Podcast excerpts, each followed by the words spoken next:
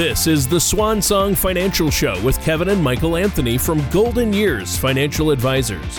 When a part of your financial strategy is out of tune, your long term goals, your retirement savings, and your legacy can all suffer. With many years of experience in the financial industry, Kevin and Michael provide their clients and prospects with the information they need regarding Social Security, retirement income planning, wealth management, and much more. Listen in as we address your financial concerns and provide helpful strategies to put you on the path to achieving your retirement goals. And now, here is the Swan Song Financial Show with Kevin and Michael Anthony. Hello, and welcome back to the Swan Song Financial Show. My name's Kevin Anthony. And I'm Michael Anthony. From Golden Years Financial Advisors. If you like the information that you're hearing today on the show, just let us know. Uh, give us a call 574 968 SWAN. That's 574 968 7926. Or you can visit us online at golden years advisors.com. And hey, while you're at the website, if you want to check out some of the past radio shows, uh, there's a link there to check those out. And you can find us also on uh, Apple Podcasts, uh, Google Play, Spotify.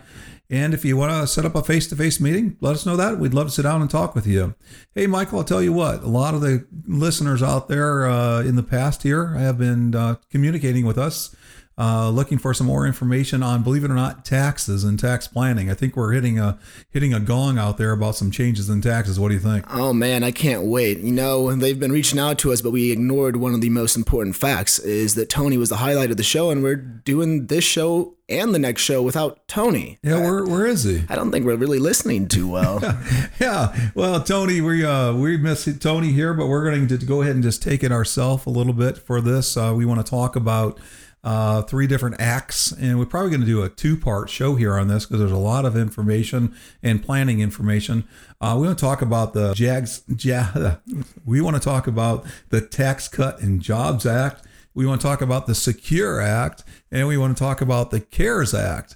Man, all those things have come out and uh, sort of combined, and there's a lot of impact on those things, Michael. Oh yeah, it's honestly pretty crazy. Um, we're going to focus a little bit more on the Secure Act, but it's going to really dive in and kind of connect everything. You know, pops, it's been a little wild recently. It's it's this Secure Act was huge, monumental, and almost no one knows what it is now. It's, it's kind of baffles me. Yeah, something about a COVID pandemic that uh, overshadowed the Secure Act. That uh, that might do it. Yeah, that came out uh, actually passed in December uh, 2019 effective January 1st, 2020. Correct. Yeah, we're so we're going to talk about that. That is a a very pertinent tax act that was passed and just how it layers on the different things. So we want to bring you back to that attention and talk about some planning. But Michael, let's start with the Tax Cut and Jobs Act that uh, was passed.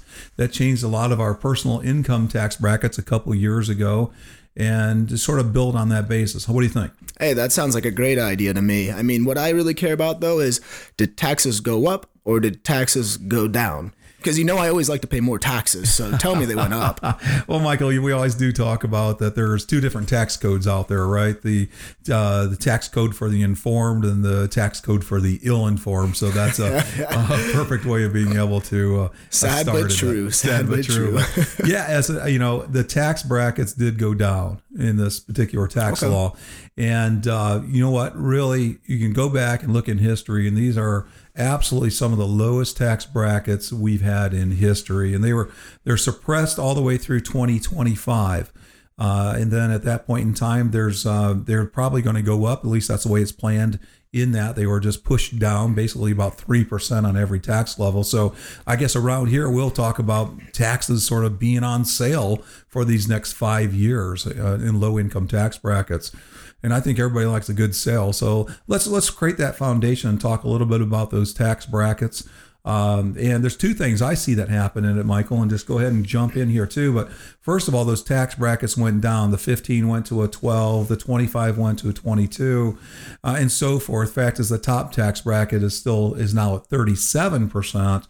But one of the big things that happened in that tax law change was the the bracket itself expanded. In other words, a person could have a lot more taxable income and still stay in a lower tax bracket. I think that's critical, don't you? I absolutely agree. That's extraordinarily important. And there's a few gaps in there too, right? I mean, the tax brackets did lower, but you know, since they did kind of expand horizontally, what can we really do with that? Yeah, it, I think one of the things that we need to look at, and, and, and people that are listening need to look at here, is where those tax brackets break down and how to take advantage of those breaks. And I, I see three distinctive breaks in the tax brackets. Uh, the 10 and 12% tax bracket, and then from 12 it jumps to 22, but then you have a 22 and 24 and then for the 24 it jumps to 32 so in the lower tax bracket you have a full 10% jump and then in those mid tax brackets another 8% jump and there's about three different clusters in there. And interesting enough uh, how this pertains that in the higher tax brackets you still have that surcharge right Yep, starts, absolutely. starts at what 250000 Correct. Okay, excellent. And I think one of the important parts is in the tax bra- brackets is knowing where the next tax bracket starts and not being afraid of the next tax bracket because it may be only a 2% increase, but knowing that, hey, we're going to go from two to up another 10, that's important, isn't it? Oh, that makes a big, big difference. And going back onto what you said just a little bit ago, you're right. Married filing joint, there is an extra tax added to investment income, which is an extra 3.8%. So, another reason why these brackets are important is because we also want to pay attention to long term capital gains. So, believe it or not, there's actually three different areas for long term capital gains there's a 20%, a 15%, and what's the third one? Uh, zero. Yeah, that's a pretty good number. Uh, that's, that's what I would like Zero's good. fantastic, right? Yeah. And that's usually for the lower income tax brackets. So that's something to pay attention to. But as my father mentioned, you know, once you hit above that $250,000, you have that extra 3.8% interest coming in from investment income, or I should say 3.8% tax taxation. And then for a single individual, that level is actually at 200,000. So that's something to pay attention to. But then we can also take advantage of these tax brackets when we're talking about legacy planning or possibly Roth conversions, right? True. Yeah, I mean it's it's one of those uh, sayings that we'll talk about a lot. Is sometimes you can, uh, in essence, make more money by saving on taxes than you can on your investment return just by knowing tax brackets. And when it comes to legacy planning, that's a big deal. And we're going to talk a little bit more about that coming up too. Yep. And you know what? You made you made mention about that zero percent capital gain, and uh, God, that zero percent capital gain's good up through what tax bracket? Actually, it goes all the way up until the 12% tax bracket. So if you're married filing joint, you're able to get about $80,000 worth of income and then 0% capital gains for long term capital gains, which is awesome. That's something that you really have to pay attention to. If you can stay within that tax bracket and you have investments and long term capital gains, 0% is pretty great. Yeah, when you talk about 80,000, I think the number is 80,250 to Correct. be exact, but that is taxable income. That is not adjusted gross income. So that is after your standard deduction, which we know that went up. We're going to talk about that momentarily. So in essence, a person could probably have an adjusted gross income over $100,000 Absolutely. and still have a capital gains tax that is 0%. So if a person, say, has maybe a $50,000 uh, adjusted gross income or taxable income, uh, and they have an appreciated stock, say they bought the stock for 10000 and now it's worth fif- 15000 that'd be a $5,000 taxable capital gain, right? Mm-hmm. But in the particular bracket they're in, there would be 0% capital gains tax. That's huge. That's huge. That- That's that makes a big difference. Yeah, yeah. So what about the standard deductions? What happened to those, Michael? So the stan- standard deductions actually pretty much doubled, if I remember correctly. Um, could you give me the exact numbers on that, though? Yeah, absolutely, Michael. Um, actually, they keep indexing a bit. So the 2020 individual standard deduction is twelve thousand four hundred dollars. Head of household eighteen thousand six hundred and fifty dollars. So that means if you're married filing jointly, you have a standard deduction of twenty four thousand eight hundred dollars. And what does a standard deduction mean, Michael? It pretty much means that it reduces your taxable income. So let's just make math really easy. Let's change, even though it is 24,800, let's say we have an adjusted gross income of 100,000 and let's pretend it's, you know, just 24,000 to make math easy right now. That means your taxable income is going to be $80,000, which is in the What bracket? That one is in the 12% tax bracket. And what's the long term capital gains tax rate? 0%.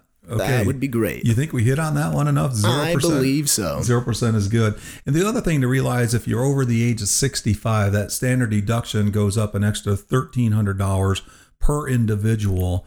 Uh, so if you're married, that's $2,600 on top of the $24,800. Again, a lot of numbers are going to come out here because we're talking taxes, but the whole idea is to make sure we maintain good tax bracket management. Yeah, and just to throw uh, one more thing on top of the standard deduction, also if you're blind, it does go up by $1,300 per person as well. That's true. That's true. And what we're saying here is utilizing a, a good financial uh, advisor that knows uh, taxes, um, maybe knows legal work and these kind of things as your overall tax planning makes sense. And we should throw out a, a disclosure really quick, shouldn't we, Michael? I definitely think so. Well, we, we're not uh, sort of we're not um, our disclosure is we're, we are not tax professionals. Okay, we're not a uh, uh, certified public accountant. Okay, we're not attorneys. Uh, we work in an advisory capacity, so we integrate these things into the overall financial plan. And we do work with your particular advisors or other advisors that are the tax professionals. But we're here to be able to give overall advice on things that are going on in the tax tax market, right, Michael? Absolutely. We're just, you know, starting the fire. Once you really kind of dig into that bonfire, you got to dive into CPAs, attorneys, and that's why we have strategic partners. Um, but before we head into the Secure Act, I just want to throw out there, guys, if you have any questions, um, whether you want to talk with us or maybe a CPA we work with or an attorney, if you have questions, please feel free to reach out to us. You can reach us at 574 968 SWAN. That's 574 968 7926. Or visit our website at goldenyears-advisors.com. So, should we start to hop into the Secure Act a little bit? I know we have quite a bit to talk about, and I know that that kind of connects with that Tax Cuts and Jobs Act, but we should really focus some time on that. Yeah, I think we should definitely dive into the Secure Act. That's a very impactful um, piece of legislation that went through. And again, if you want some more information on the Jobs Act, let us know because corporate rates were modified, and so there's some other noteworthy items that, that took place in there too. Um, but yeah, let's jump into the Secure Act. So everybody wants to know what's the Secure Act? What does that stand for? Setting every community up for retirement enhancement very, very, very catchy, right? That's it. I, I mean, I, I like it that we come up with great titles for things. So the Secure Act, what's the uh, what's the overall purpose of it, Michael? Give us a quick review. So just as what the name seems to mention is it's kind of put in place to assist individuals with their retirements. It's a bill that got put in place, a lot of lot of funds put in place to help individuals out, to help them get more used to retirement, to help them figure out how to get into retirement easier, and overall to help Americans not outlive their assets. Uh, so there was actually 29 provisions that came out that were aimed to increase the access to tax advantaged accounts. Um, we're not going to hit on every single one of those, but there Good. are definitely some key points that we should hit on. Yeah. So when does this uh, when did this take effect? How did it happen? Yeah, so on December 20th, I believe, 2019, uh, President Donald Trump signed this bill into action, but it became effective as of January 1st, 2020. And that's an important date to remember because that tw- 2019 has different rules than what 2020 on does. So that's an important date to remember 2020 or 2019 and before. Right. So 1231 2019 versus 1 1 of 2020 big deal, right? Absolutely. Yeah, and one of the biggest deals in there was probably what required minimum distributions. Yeah, so I think it's kind of humorous, um, but you know, qualified accounts had to have required minimum distributions come out at age 70 and a half or if you really wanted to come down to it, it's April 1st following the 70 and a half birthday or you would get penalized if you didn't pull out that required minimum distribution. And it really kind of confused people. So it changed from 70 and a half to age 72. That makes more sense.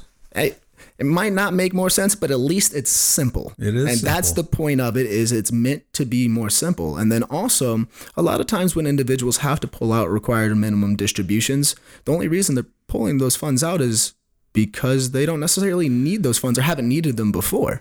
Yeah, typically, and I, I think that's typical. What happens out there is there's a great percentage of income that's taken out of these qualified accounts, uh, IRAs, 401ks, all, all these different accounts that have never been taxed that are not taken out until they have to be taken out, and primarily because the clients uh, are not needing the income, they mm-hmm. have to take it. That's what's called required minimum distribution. So there's a lot of we're going to talk about that probably in our second part of the show is maybe some ideas as far as what to do with some of these funds and how to save additional taxes. And a lot of times these funds, if they're not being used, are going to go towards their legacy plans and we want to maximize what goes to those legacies too. Um, so I think what we're talking about is that whole if you're born after July 1st of 1949, you fall under the Secure Act, right?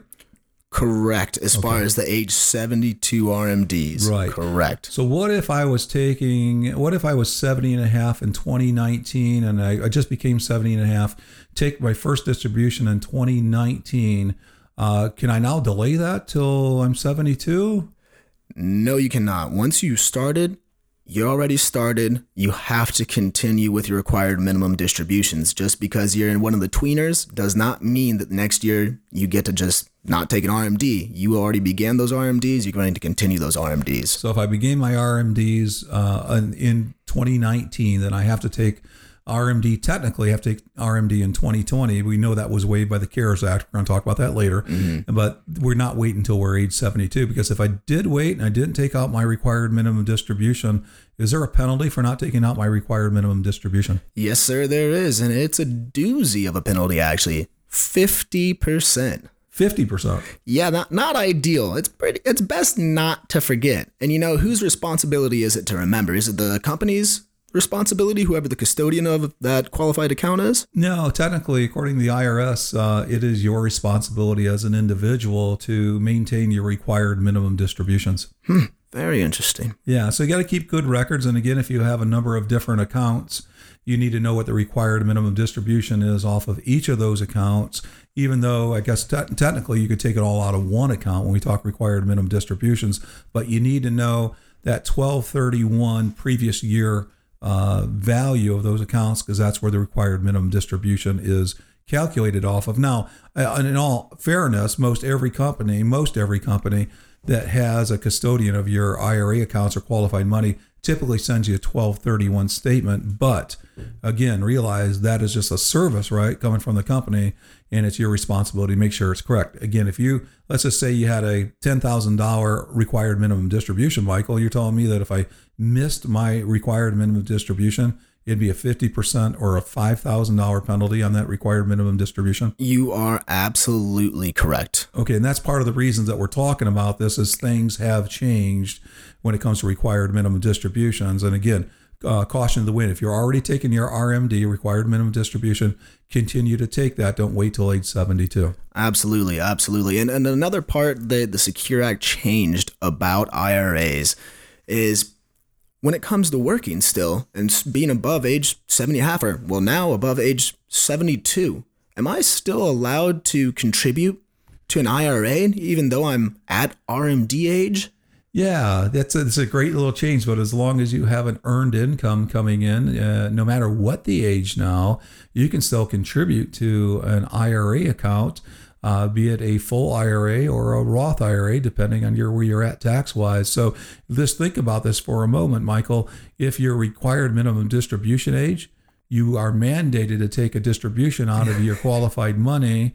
And if you're still working, you can go make a contribution back into that IRA account and have the deductibility of that in and out, in and out. It's definitely going to change planning a little bit. In and out, and it's, it's, it's important to understand and realize what the impact of this might be. You might be able to, in lower tax brackets, we're going to keep putting things together there, take out a required minimum distribution at a lower tax rate, and then turn around and actually maybe put into a Roth IRA instead of a qualified IRA, and as an overall strategy, save on taxes over your years of retirement. You mean take advantage of the low tax brackets while we have them? We're going to keep coming back to that. Hmm. Guys, taxes are on sale. No doubt about that.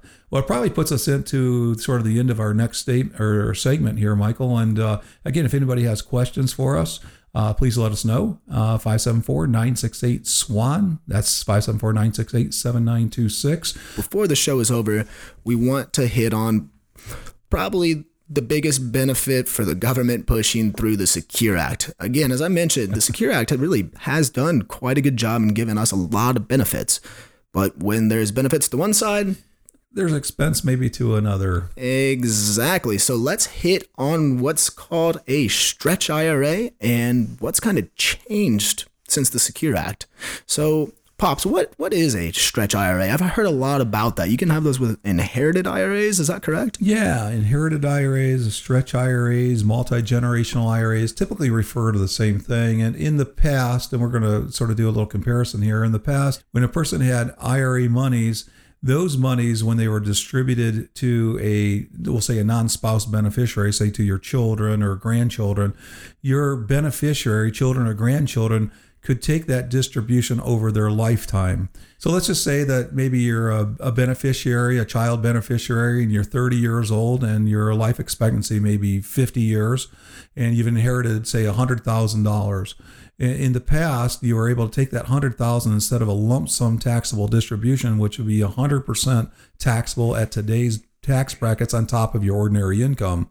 And what, I'm saying there is, if you're making, say, you're making a hundred thousand a year, and you inherited a hundred thousand a year, you took it as a lump sum distribution. Now you're paying taxes at the two hundred thousand dollar taxable limit. And that's a huge difference. And honestly, most of the most of the time when we see someone passing and an IRA or different funds get moved over to the next generation, it's normally when the that next generation is at their prime time when they're making the most money they've ever made in their life and they're already at a higher tax bracket. So that can create a huge difference if it's not handled as a stretch IRA, at least at that point in time. Because if you add 100K on to 100K or 100, 200K on to 200K, you're getting moved up into a tax bracket. It's not like when someone just started working when they were very young and they're in the lower tax bracket. Yeah, that's true. You start getting into those probably 32 and 34% tax rates instead of staying down maybe in the uh, 12% uh, tax rate area, okay, or even 22.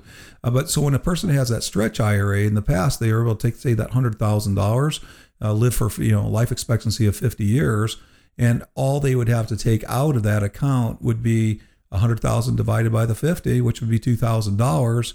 And even though they were, say, 30 years old, there was no uh, 10% penalty because it was a distribution, and they were able to stretch it the whole IRA over their lifetime. And you think about the tax savings there. If your account's making a 4% interest or something like that on $100,000, you maybe make $4,000.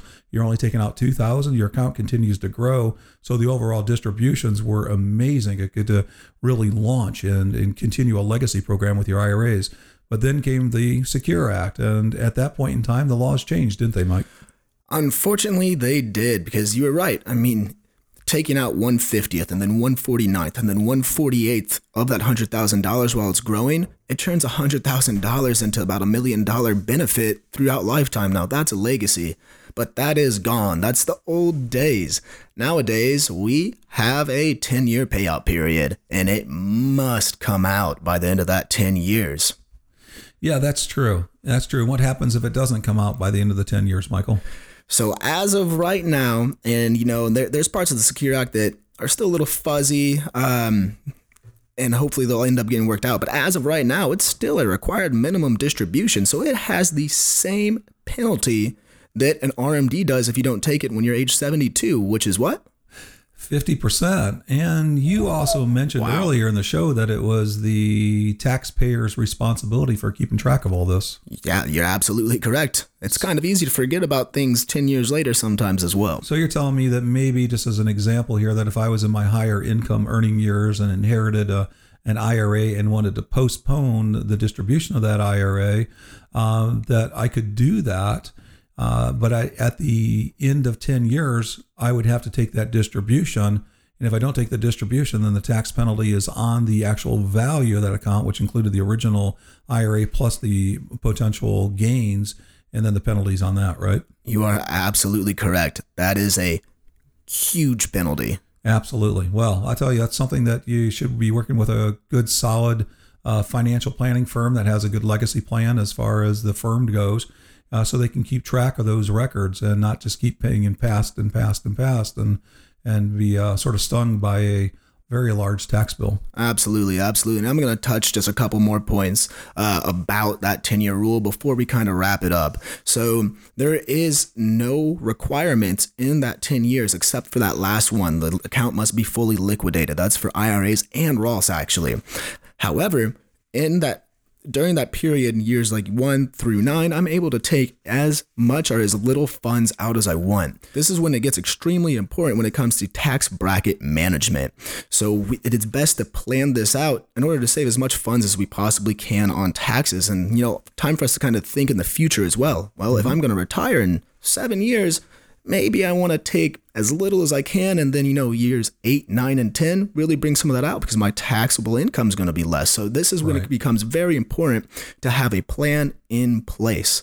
Um, I don't really have anything else to add into that. I think we're going to kind of dive into some of this a little bit later and some of the answers and recommendations of what we can do now uh, in the next episode. Anything you want to add before we head out? No, I'd really recommend to folks that uh, this is part one. Check out our part two because we're going to sort of bring these things together and again, we're not talking about all the specific details, but a lot of the planning details that are very, very important. And uh, we'd love to talk to you if you have any questions. Again, our phone number is 574 968 SWAN. That's 968 7926. And here's the organization where the SWAN, if you will, we keep talking about that, stands for what? Sleep well at night. If you have the right plan, the right tax planning, the right overall retirement planning, it allows you to sleep well at night. So we uh, just want to say thank you for listening, and we look forward to uh, continuing our conversation on to the next show. Thank you for listening to the Swan Song Financial Show. Don't pay too much for taxes or retire without a sound income plan. For more information, please contact Kevin and Michael Anthony at Golden Years Financial Advisors. Call 574 968 7926 or visit them online at goldenyears advisors.com all matters discussed during this show are for informational purposes only. Each individual situation may vary, and the opinions expressed here may not apply to everyone. Materials presented are believed to be from reliable sources, and no representations can be made as to its accuracy. All ideas and information should be discussed in detail with one of our qualified representatives prior to implementation. Advisory services are offered by Golden Years Financial Advisors Inc., a registered investment advisor in the state of Indiana. Insurance products and services are offered through Golden Years Planning Services Inc. and Anthony Financial Services affiliated companies. Kevin Anthony, Michael Anthony, Golden Years Financial Advisors Inc., and and Anthony Financial Services are not affiliated with or endorsed by the Social Security Administration or any other government agency.